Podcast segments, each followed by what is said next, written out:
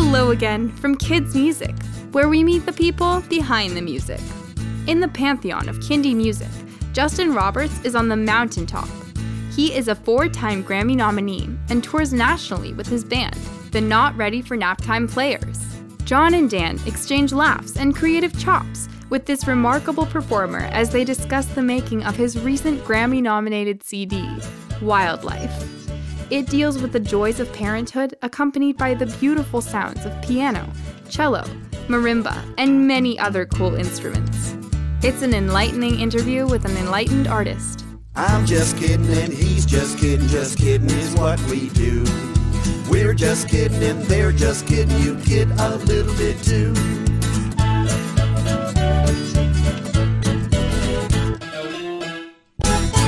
Yeah, hi everyone, I'm Dan Crow. And I am John Wood, officially. And today we have a very special guest, Dan. Unfortunately, it's not you, because you are very special in your own unique way. But we have, which makes sense because a couple of days ago, it was Talk Like a Pirate Day, and we have the dread Justin Roberts is with us today from – wait a minute, hold on, let me look at my notes. No, Ron, it's Justin Roberts, the all-star children's artist who's done many albums, and he's going to tell us all about it. Welcome to the show. So, Justin, you've got a new album out, and coincidentally, a new baby. Is that correct? Or maybe the baby's older than I know. The baby is now almost 2 years old. And, yeah, the new album is called Wildlife, and I wrote it mostly leading up to Eli's birth and shortly after in terms of the writing process. And it's kind of all about that experience. And it was sort of a, you know, I don't know if you guys have had this experience where you're trying to make something and you decide, okay, I'm going to do this certain type of music or art or whatever. And then what you end up producing is the opposite of what you were trying to do.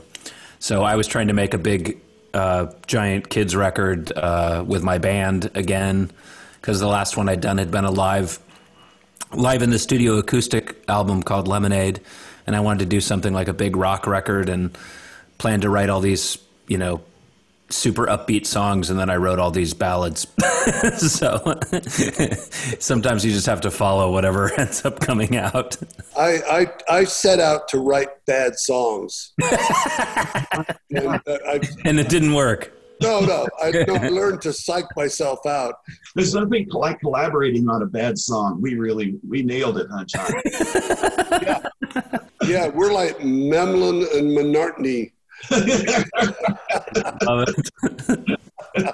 I got to tell you, though, Justin, when we were, before Lucinda just left the house a few minutes ago, we put on Wildlife, one of the videos from the two versions of that, by the way. You did one just with lyric. I saw that, but the one with, that's Eli, right? Yeah, and exactly. Yeah. He was standing here watching it on our TV, and she could start getting tears in her eyes. She says, "So beautiful song." It's a beautiful song. Every one of them is so beautifully produced and written too. Obviously. Thank you. It's a wild life. What you gonna do with it? Stretches just a little bit. Cross the great divide. So deep and the souls are few who think of something new to be, who think of something true to be, who never take a big back seat. Make a way, make a wild way through this wild life that's given you to run and play. Have a laugh and cut a wild path through this wild life, 'cause it's a wild life. Be a man of means, but live it like a party girl. Never understand the world, just walk it with your own two shoes, it's a masterpiece. Read your Bible every day, but then get up and walk away. You gotta be your own good news. Make a way, make a wild way through this wild life that's given you to run and play. Have a laugh, cut a wild path through this wild life, 'cause it's a wild life. There's a little light shining down the corridor. Can almost hear the lion's roar. Can almost hear the band. So off you go. It's gonna take a life at least to get you to the wedding feast, to get you to the promised land. Terrific recordings. During the birth, did you actually sing Eli's coming? Or that, maybe that's too much, but I would have put that in the movie if you don't mind. Yeah, go for it. Try to get the rights to it. No, beautiful album. It's interesting. We talk a lot, and myself being a music reviewer, a lot of, especially in the big songwriting events like Napa and things of that nature. Of course, I've reviewed your albums for years. Yeah. In fact, I'm fed up with it. No, I'm not. Yeah, that's why I brought you on here, to berate you. But you know, you get a lot of artists, and not necessarily specifically children's artists, but they have a child, and all of a sudden they're a children's artist. Yeah. And you're kind of doing it the reverse way around. You put out multiple albums, and I'm wondering how the perspective, because it's an ongoing process, of course, how the perspective will change for you in your songwriting, because now we've got a transitional piece, I would say, and it'll be interesting to see when your child actually starts doing all that stuff you've been writing about. Yeah, for years. It's been, I mean, you know, I don't find myself listening to my records after I make them very often, but now having Eli, my wife plays my music a lot for him, and he now requests songs and, you know, goes around the house playing a ukulele and singing Pop Fly and things like that. So it's been fun to actually watch a child, you know, become attached to certain songs, and from that perspective, because I've never had that before. So that's erroneous information that I heard, where his first words were Ralph's World. Yeah, that wasn't true. I think Ralph's read that.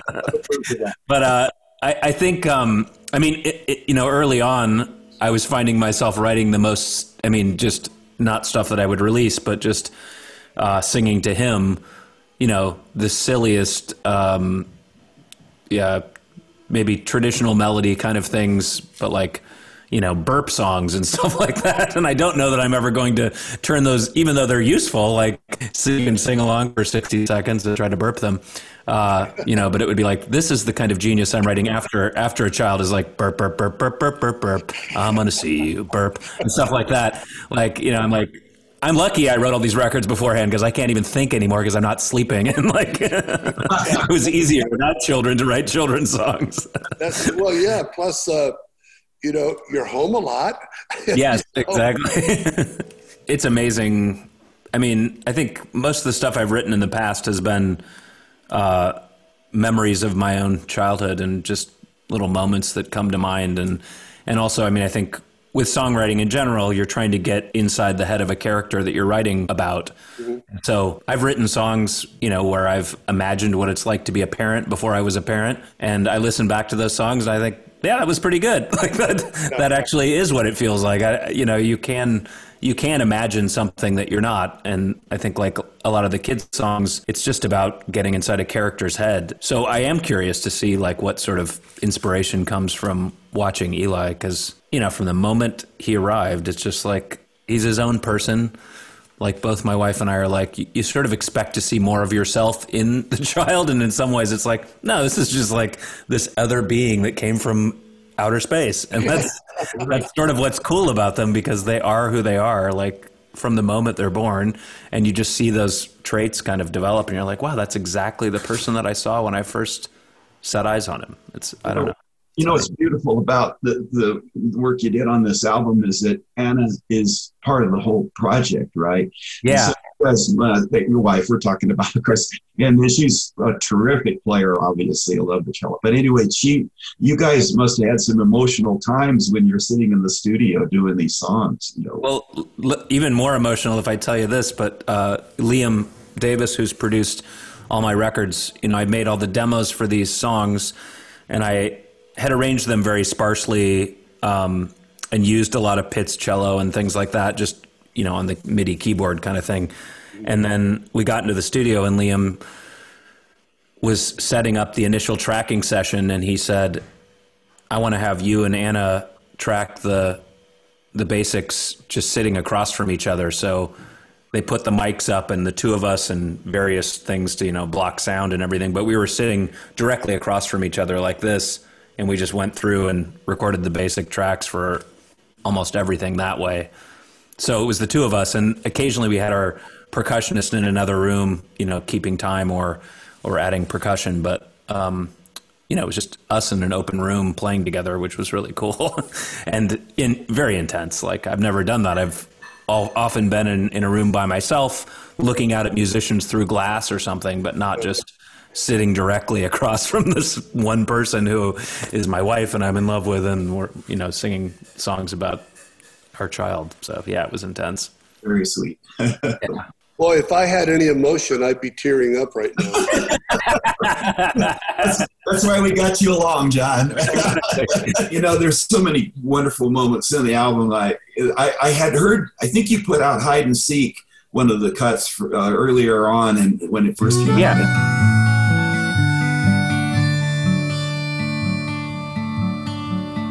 You were younger playing hide and seek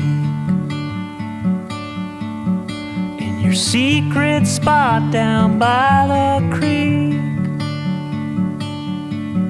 Well, you wouldn't move a muscle, no, you wouldn't make a sound. But there ain't nobody don't wanna be found.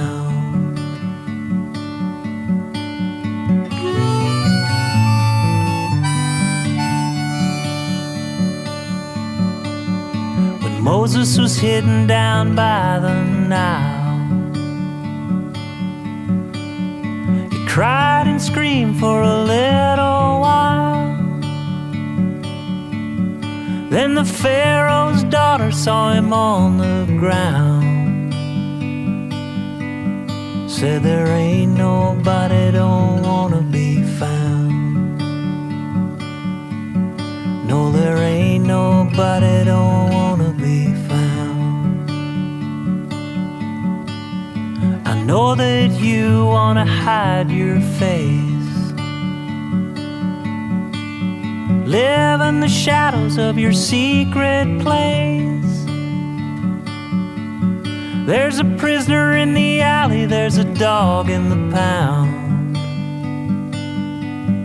But there ain't nobody don't wanna be found. No, there ain't nobody don't wanna be found.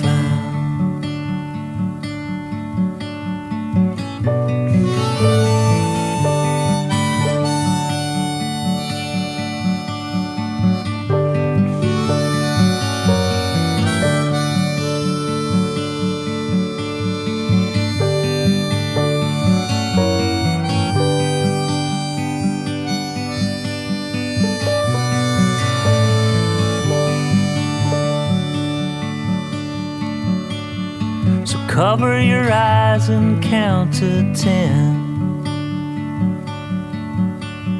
and step right out in the world again.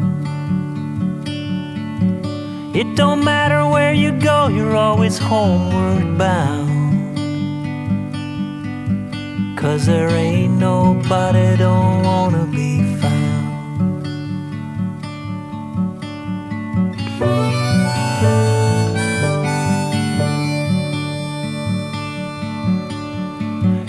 Jesus stood in the garden and wept.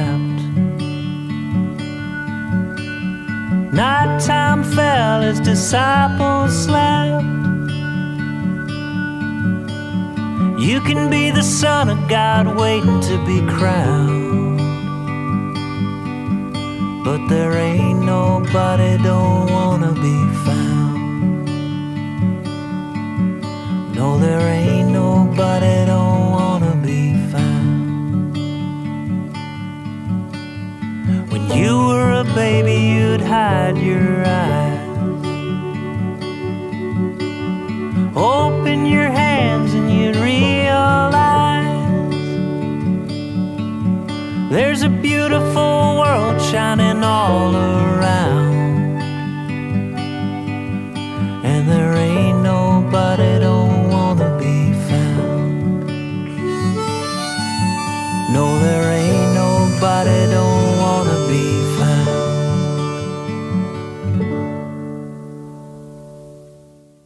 You're in New Mexico, aren't you? Yes, we are. Uh-huh. Yes. Yeah. Yeah, so a church down there that we have performed with in the past was raising money for a musicians fund for New Mexico musicians, and he commissioned Anna and I to do a video early on in the pandemic, which was wonderful because as we all know, the pandemic has been difficult for live music, but yeah, so Hide and Seek was the song that we chose to do for that. Love that song. Yeah, that's beautiful. I mean, I always feel like I sneak songs on my kids' records that, you know, could have ended up on a grown-up record if I ever made one.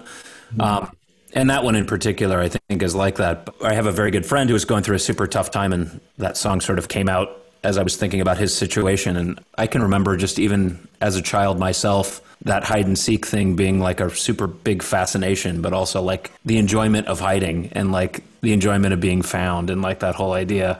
I think when I was writing it, I just really felt like I was like trying to do a Bruce Springsteen, Nebraska type song.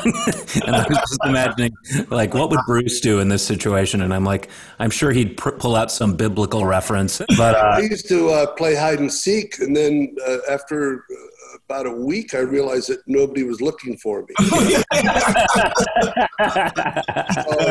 That was pretty much it. So that is actually how I get things done in the house. Is Eli will play hide and seek, and I'll be like, "Okay, I'm looking for you," and then I'll be like, "There's something I need to do really quick." Boy, I wonder where Eli is. I'm like, "Thank God, I got to get this done."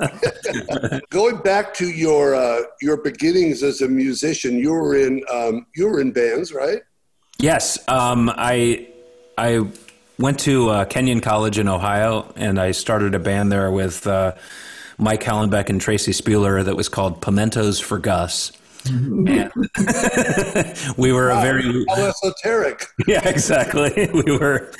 That's pretty much what we were like. But it was two acoustic guitars and a fiddle, and we eventually had bass and percussion, but it was everything from punk rock on acoustic guitars to ballads. And we toured the Midwest for 5 years or so and put out 3 albums. During that time, I worked at a preschool in Minneapolis where we were living and started writing songs for kids there, you know, never imagining that I would be a children's musician, but just writing songs because I was in a preschool and we were talking about apples, and, you know, that'd be like, oh, okay, I'll write a song about an apple tree. The band broke up and I decided to go back to graduate school because I was planning on maybe being a professor in religious studies or something like that. That was my goal. And I had these kid songs, and Liam Davis, who I referred to before, was living in Chicago, and I was headed to University of Chicago for graduate school. And I said, you know, before I go to school, I want to record these songs because I'd love to just have them recorded just for no reason other than it'd be nice to have a professional recording of them. And so I went to Chicago the summer before. We recorded Great Big Sun, and this was in 97. And I, you know, printed a few copies and had them in my basement apartment at University of Chicago, and was not planning on promoting it or doing anything. And it got a couple national reviews, and people started buying it, and I was sending it off through P.O. boxes. And this was pretty pre-internet still, so it was a lot of checks and P.O. box kind of ordering. You know, so I played a few shows around Chicago, and I had a couple professors with kids and they were like, what are you doing here? Why don't you go and do that? You're really great at that. And I'm like, okay, maybe I'm not so good at this if you're telling me to go do something else.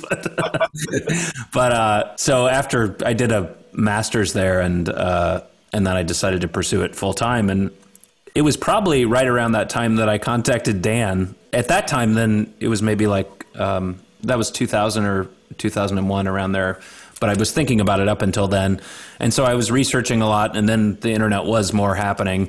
And I remember just kind of searching for children's musicians and like looking around. And I reached out to Dan because I was just asking for advice from people, you know, about how to do this and how to do it right. Because I'd been putting out records and playing in bands and touring, but Dan was like so amazing in a million ways. And I still, every time anyone contacts me, like some brand new children's musician who's hasn't made their first record or whatever, and they want some advice, I'm always like, yes, I'll make time for you. But I also think about Dan, because I think about, he was just like a super mensch. And I was like, I was just, you know, and I still, his advice rings in my head all the time, and it's been really valuable. You mean that part where he says, get out of the business? Yeah, exactly. He said, don't ever do this. Competition. Well, it helped that the questions were intelligent, you know, and that your heart was in the right place. I could feel that, you know, over the phone. I remember feeling that, you know, but I think it's amazing to think about your career and so many. We've been talking to a lot of your friends and our friends over the last couple of weeks, again reconnecting with Dave Canoyne and Randy. Yeah. Dave Says Hi and Roger Day and Dennis Scott and Dana, and you know, and it's just astounding how this music has, so to speak, grown up, you know. Yeah. Just so sophisticated now.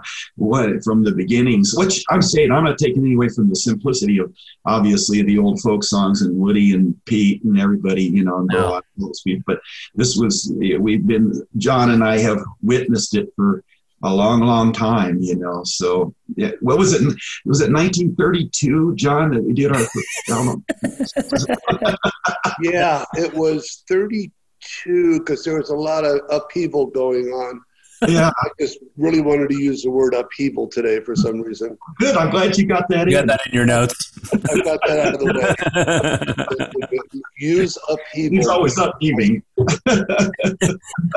We are, you know, we the children's music is kind of a, you know, guiding light, I think, and a stabilizing, especially for young people who don't understand all the turmoil and whatnot going on, and parents are upset and this and that, and the music soothes the savage beast and will continue to do so. Our music is evergreen, as another cliche word, but it's true.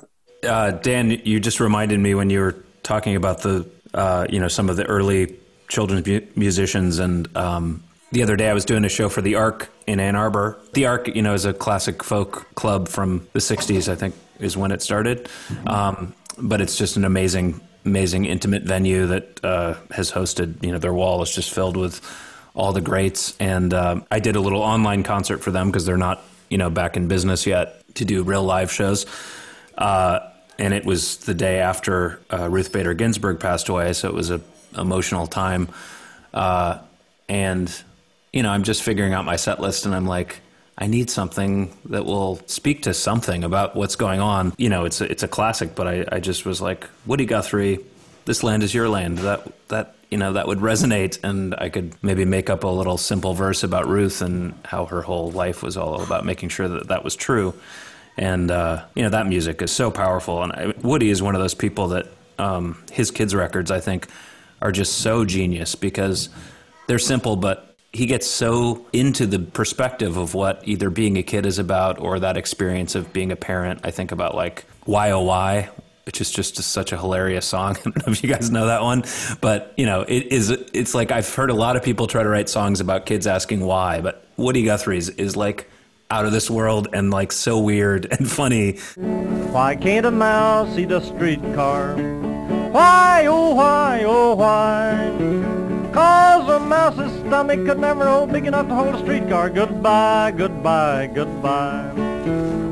And then he also has, you know, these beautiful songs about like 1 day old, 2 day old. That's just like hits in the perfect spot. And, you know, I think of Ella Jenkins being here in Chicago and all the powerful work she has done. Who stacked the hay? I did. Who milked the cow? I did. On this fine day, once again. And, you know, Eli and I will throw on an Ella Jenkins record and listen to that. And it's just, you know, it's timeless stuff. Lynn Orman's a good friend of ours, you know, and Lynn works with her quite a bit. And I'm always getting posts from her, pictures of Ella, and it's so sweet. I love seeing that, you know. Gosh, I know, because she's... Yeah. I remember when a few years back she got a Lifetime Achievement Award at the Grammys, and I was able to go there and hang out with her and with Lynn and Kathy Fink, and everybody was there honoring her because she deserves all the honors. I remember one time she was beautiful. Remember time back at, it was the Taste of Chicago, which I'm sure you've done a couple times. Yeah. I was there with Dave and we were performing in. And Ella, we had to go. It was a hot summer. I think one of the hottest summers in the history of the city at the park, Lincoln Park, I guess. And she had a show. She was doing her show, and they had a big stage set up. And they said, "We don't want." She wasn't going to use that stage. It was too hot. There was no cover. So she took all the kids and all the families and put them under a giant oak tree, and they sat in the shade and did the show. It was one of the most. Wow. That's... And then Dave and I had to go out on the stage later and get hot. And so but she was beautiful. I still remember like the first time that I ever performed with her, you know, or maybe it was the second time, but we had a whole 5-piece band and we were doing our, you know, crazy, whatever, like high energy stuff and like trying to keep everyone engaged and making sure we were doing all the hand motions and dances and things. And it was just like, frenetic. And then she gets on stage with just the baritone ukulele and like the crowd, you could have heard a pin drop. There were like 40-year-old fathers weeping. And like, I was like, okay, I give up. I'm not going to be able to compete with that. Less is more. Exactly. Yeah. That goes back to what you were saying about Woody too, you know? Yeah. Yeah, and bless their hearts, all of them, and all of our good friends that we over the years we work with. Marcia Berman is a good example, and Patty Zaitlin and Uncle Ruthie. Well, she's a little frenetic though. Yes. So this is your studio? Is it rehearsal room or? It's my basement, and it's just a section of the basement, and it's where I have my office stuff.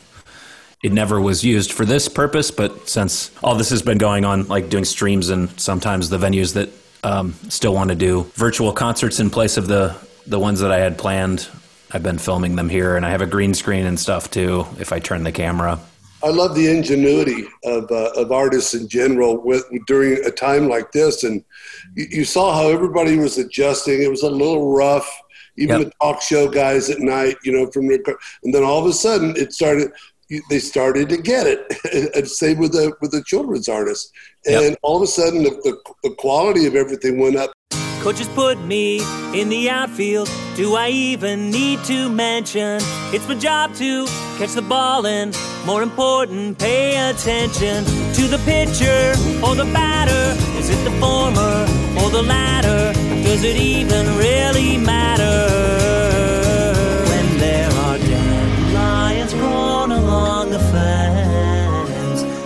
There's cotton candy clouds that look like elephants. And that squirrel up in the trees looking down at me, then back up at the sky. Is it a bird or a plane? Should I pray for some rain or hope that it's just a helicopter? Suddenly I'm seized by a horrible disease. Someone please call my family doctor. Cause it's a pop, pop, pop, pop, pop, pop, pop, pop,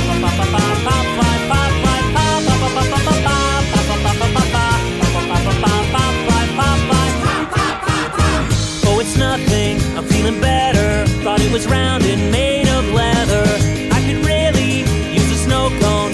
Oh, my baseball cover isn't blown. We're in the 6th or 7th inning. I don't know if we're even winning. If it's over, I'm just beginning.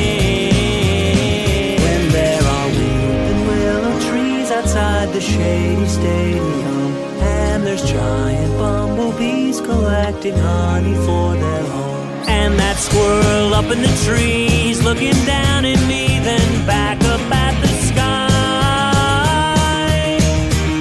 Is it a bird or a plane? Should I pray for some rain or hope that it's just a helicopter? Suddenly I'm seized by a horrible disease. Someone please, call my family doctor. Because it's a pop, pop, pop, pop, pop, pop, pop, pop, pop, pop, pop, pop, pop, pop, pop, pop, fly, pop, fly, pop, pop, pop, pop, pop, pop, pop, pop, pop, pop, pop, pop, pop, pop.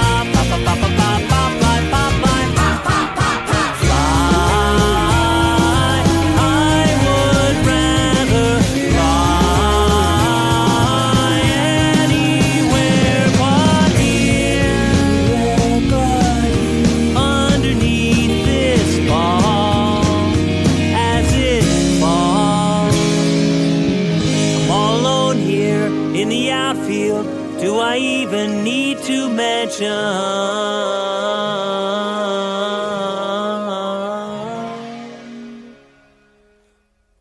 That I caught the pop, pop, pop, pop, pop, pop, pop, pop, pop, pop, pop, pop, fly, pop, fly, pop, pop, pop, pop, pop, pop, pop, pop, pop, pop, pop, pop, pop, fly, pop, fly, pop, pop, pop, pop, pop, pop, pop, pop, pop, fly. Yeah, so what's the future? Well, we don't know what the future holds, but what does the artistic future hold for you, Justin? I mean, what do you? I'm hoping that that record that I was trying to make before Wildlife will come about, because I'd love to make another album with my band. The one thing the pandemic has reiterated is how much I love the people in my band and how much I miss playing with them. And so I'm going to try to write some stuff that utilizes all of their talents. And, you know, it seems like there are ways. I mean, we've done a couple things here and there, you know, with a lot of precautions and social distance, have allowed us to get together once or twice now. And I think there are studios that are taking precautions, and, you know, you can stay pretty distant from people in those kind of settings. So I'm hoping maybe to write a new big rock record that's, you know, the thing that I was planning on doing when I didn't. But who knows, I'll probably write a polka record or whatever. Like, it's like, the plans are never what happens. But yeah, I'm going to focus on that. And then I've also been writing picture books very slowly over the years. I have 2 more of those that are coming out in the next several years. It takes a while for that to actually happen, but I'm hoping to write more during this time, because that's something I can do alone. I'm just really missing touring. I mean, I love playing in front of audiences, and we've had there's a venue here in Evanston called Space. And they have been doing 2 different things that have been kind of unusual, but they've been really fun. And one of them is people can do private backyard concerts for family members or people within the same COVID circle. And this venue will show up and they'll bring pizza and beer or whatever, you know, because they're also a restaurant. And then they'll have a musician perform. And so they've done those mostly for grownups, but they've done a couple kids shows. And so I've done that. And then they also, in a parking lot behind their venue, they've set up a stage with tables separated, and there's I think they can sell 50 tickets, but it's a pretty large space and everyone's spaced out. Yeah. And I'm playing a show there this weekend, which will be really fun. And I did that with Liam and Gerald.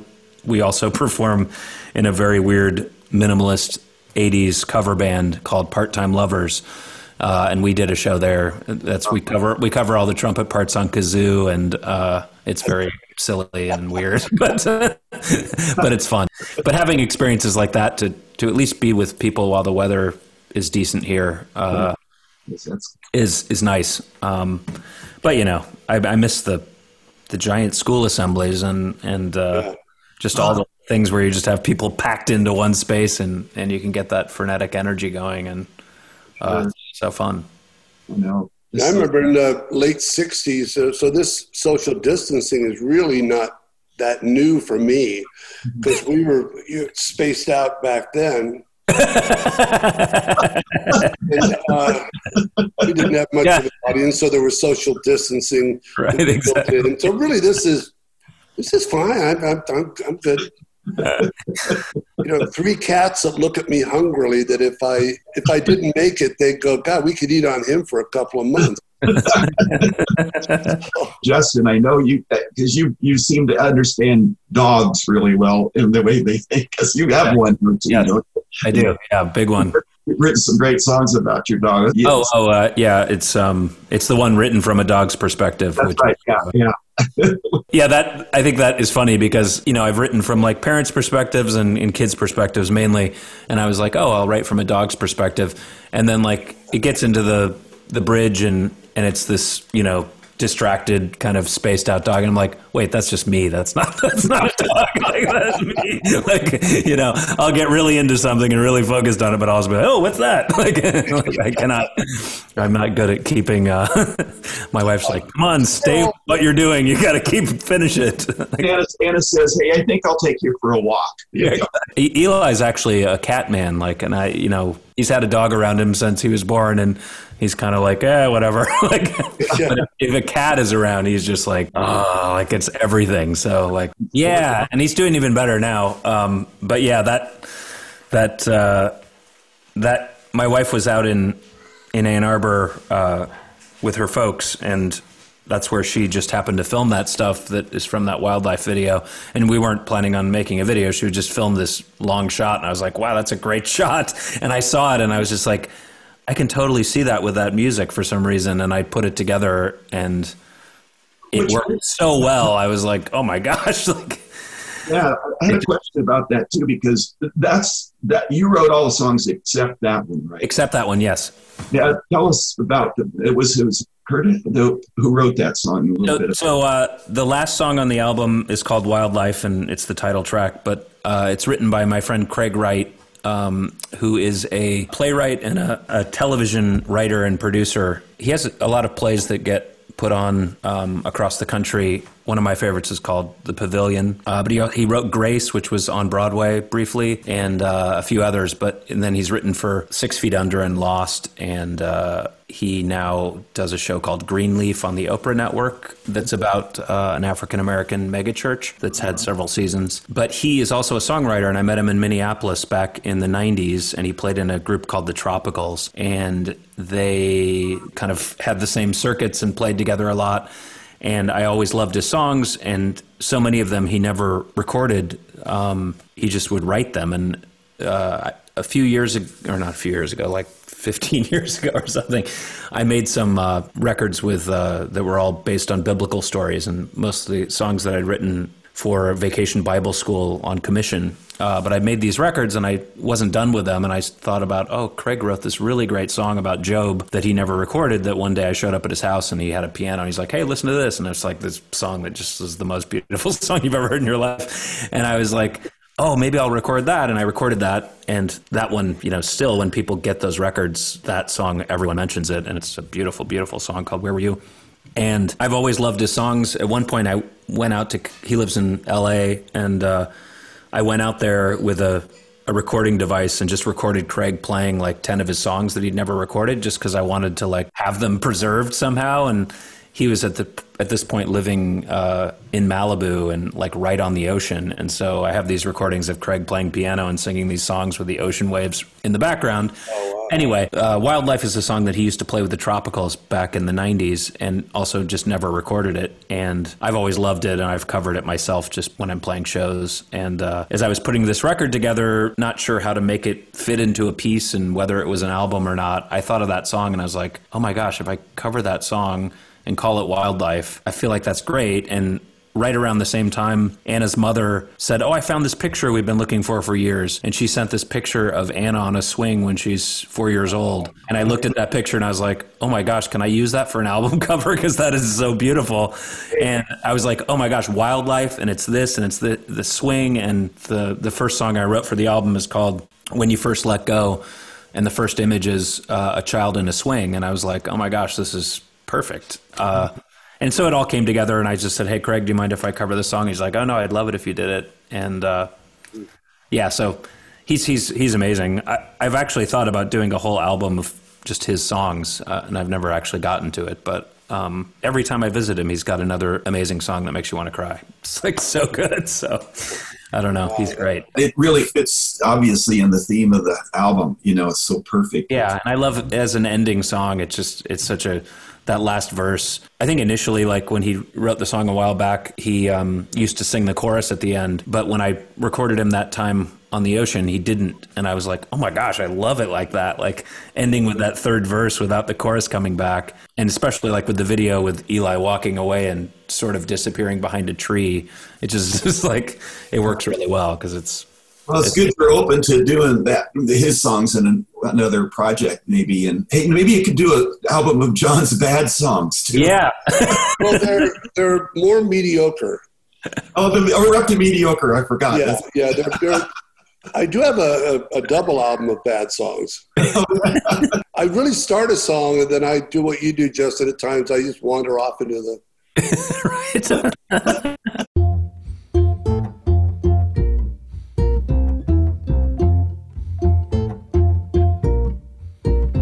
It was the hottest day in July. We were sweaty on the porch, just my brother and I. My dad said, boys, when we were young, this is the way we lived when the heat just stung. We'd mix the sweet with the sour wall, and we could just sit there for hours, wall. With the ice and the lemon and the sugar and the shade, we were all grown up. Lemonade. Let's take a poster board and a marker. That'll be the hottest day. We'll make those big black letters darker. That'll be the hottest day. And then we'll tape it to the table. That sign we made, it says 25 cents. Lemonade. It was the hottest day in July. Had to be the hottest day. The air was thick, not a cloud in the sky. Had to be the hottest day. And when I called out to my dog, you know, he just stayed. He was like air conditioning, and I was like lemonade. You gotta mix the sweet with the sour. Whoa. Sweet with the sour. Might have to sit there for hours. Whoa. Sit there for hours. Whoa. Cut a hole in the top of a coffee can. It's how we get paid. You know we're all grown up. Lemonade.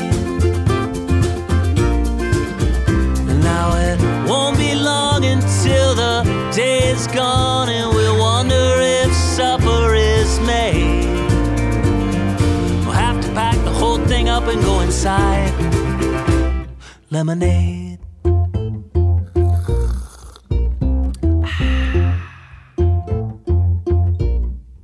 You gotta mix the sweet with the sour.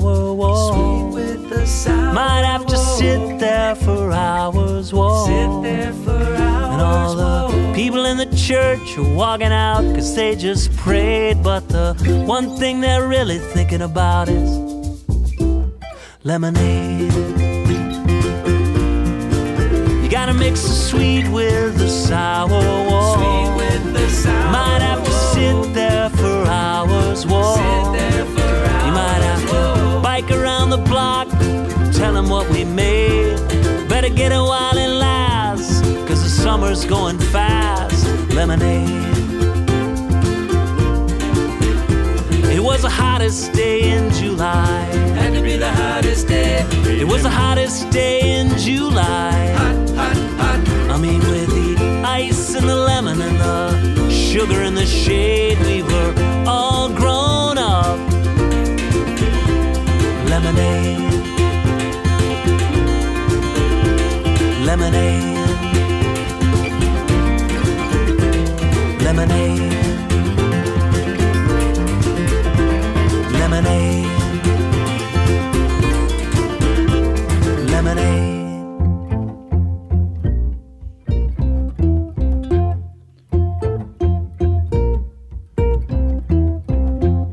Well, good luck with the voting on this thing. I know No, because I've been getting a lot of submissions, and I know you've been nominated 3 times for Grammys and been in the final 4, which is always an honor to be in the final 5, no doubt. You know, but yeah, and I think it's always. I mean, I've actually never submitted a record that's this kind of quiet thing. I think sometimes that can be harder to catch people's attention because they have to really spend some time with it. If it's, you know, an upbeat rocking song, you can sort of just put it on. Oh yeah, wow, this sounds really good. Like, but I think there's something different if it's a introspective record. But I'm happy I made it. I have to give credit to my wife Anna, because as I said, I was trying to make a different kind of record, and I was writing these songs, and I wasn't thinking I'm making my new kids record. I'm just like, I just wrote this song today, and here, listen to it. And I wasn't like, this is going to be my new kids record. I was just like, this is what I wrote today, and I don't know why. And she just kept saying, these are some of my favorite songs you've written. You got to put this out. And she kind of like pushed me in that direction. And I'm glad I did. Not only because sort of like with making the first kids record that I made, it's nice to document songs and have them recorded professionally. And, you know, I would play little noodling piano lines on the demos, but then my friend Lisa Kaplan, who plays with Eighth Blackbird, you know, I asked her to play piano on the record, and she's amazing. And she was inside her piano plucking strings on certain parts, and just like, you know, just there's just cool things that happen in a studio when you're working with really creative musicians. And I love that part of the process, and, you know, getting to hear the finished work like that. I mean, Anna is such a extremely talented musician, and in ways that I never will be. She went to Oberlin Conservatory, and like she can play so fast and such crazy rhythms, and I'm like, I can't do that. but it's great to have that perspective, because you know, we feed off each other, and things that I can do that she can't, she seems enamored by. But one of the few great things about this situation of being kind of stuck at home is Anna and I have been playing together a lot more, and we've been doing these nighttime concerts of, you know, mostly covers and a handful of originals, but just playing together and figuring out sets and songs that we would never play otherwise, and you know, doing little shows in our living room to people on the internet, and that's been really fun. You use the ukulele a lot in this album, right? Yeah, I did. Yeah, this one and the last one.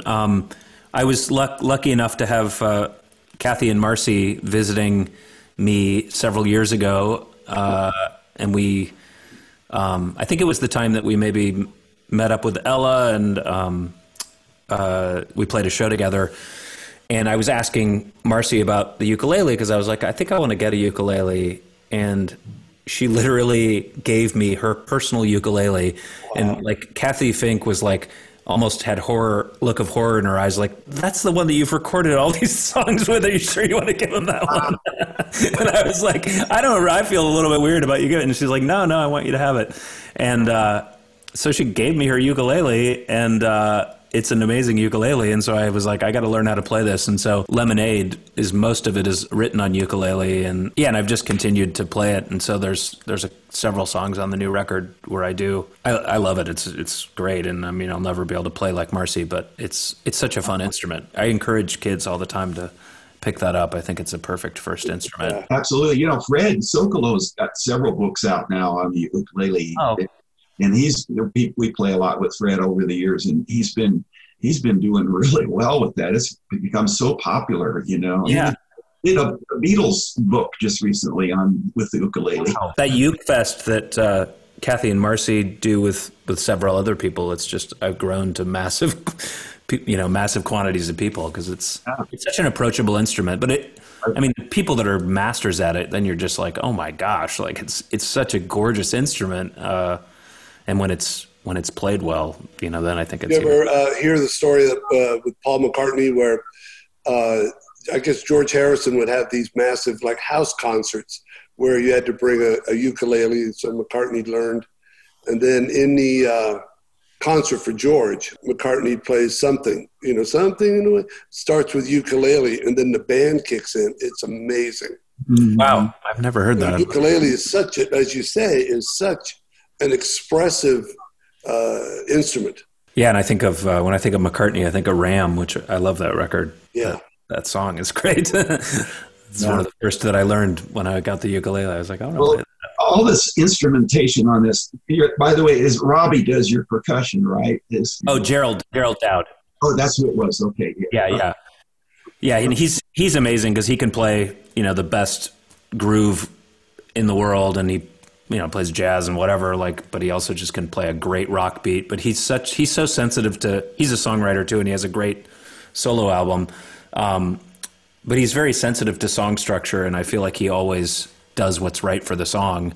And in this record, he does very subtle percussion, and it's some of the songs we didn't use a click. We used Gerald in the other room, and sometimes we just got rid of the drums afterwards because we didn't need it, or we just decided it was better without drums. But Gerald was the one keeping time, which is it's cool to hear a drummer that can underplay and do it the right way. And the other thing that was fun on this record is one of the other instruments that Anna plays besides cello is viola da gamba, which is a precursor to the cello and has frets and more strings, and it's got this very eerie sound and beautiful sound. But so we did, I think, maybe two songs with that, which is also fun to have an early music instrument on the record that isn't something that normally shows up. Absolutely. This is great for Eli to be hearing, growing up listening to this music like that. And he heard it all the way before he even arrived because Anna was playing concerts up until she gave birth, and I'm sure you play classical music around the house quite a bit too, don't you? I hope. Yeah, we play a lot of stuff. Anna actually, I play classical music, and Anna tells me to turn it off. It's not enough of that stuff. Eli will turn 18, and Justin and Anna will sit down with them and say, "Well, you've been around music all your life, son. Are you ready to go out on the road and maybe back us up?" He goes, "No, actually, I want to be an accountant." John, you joke about that. That's what we joke about. Is we really want him to be an accountant. Two musicians is enough. That is a perfect career. I always have to hire one, and you could be that person. You'll be a baseball player for the Cubs. Exactly right. He's very into basketball right now. I don't know that he has the height, but he's. Well, it's been terrific. We could talk to you all day. Absolutely. There's great to see you guys too. Absolutely. Well, it's been a pleasure, and being on our Just Kidding podcast. Dan Crow, you were tremendous. There were many things that you said that made sense. And John, you were mediocre. Yeah. But we appreciated that. Thank you. I was a good, solid mediocre. Well, cheers, and all the best to you, my friend. All the best. Thanks. I hope we get to see both of you in person down the road soon. Willie was a whale, and he walked on the water, and he tried to be woof, and he tried to be tough. But Willie wasn't Willie Wuff, he wasn't Wuff at all, he was a Willie White Whale, and he walked on the water, oh yeah. One day Willie went a-walking on the water. Well, he wasn't really walking. Yes, he was. Yes, he was. He went walking all the way down to Weedo, Nevada, and he walked into the desert, and that's where he sat up. Then he watched, then he waited, then he wondered, then he was. Willie was a whale, and he walked on the water, and he tried to be rough, and he tried to be tough. Willie Wuff, he wasn't Wuff at all, he was a Willie White Whale, and he walked on the water, oh yeah. Willie, why you wanna walk around Nevada? Well, he wasn't really walking, yes he was, yes he was. And Willie, why you wanna live all alone in the desert? When Willie, the fact is you're a whale, not a cactus. Willie, why you wanna waste away in Reno, Nevada?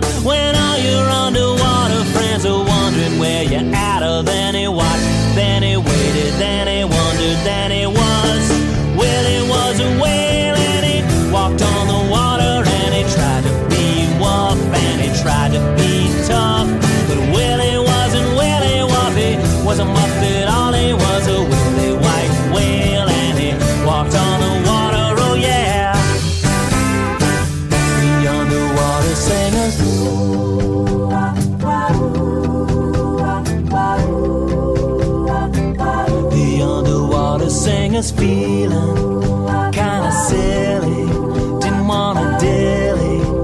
Daddy sang to Willy Wally.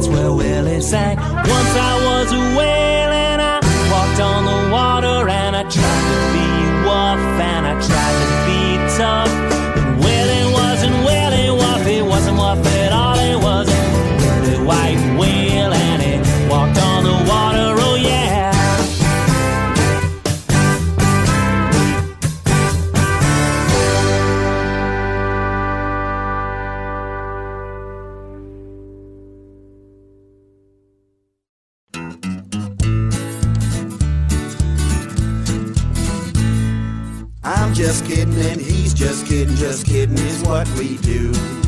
We're just kidding and they're just kidding, you kid a little bit too. When we feel like singing,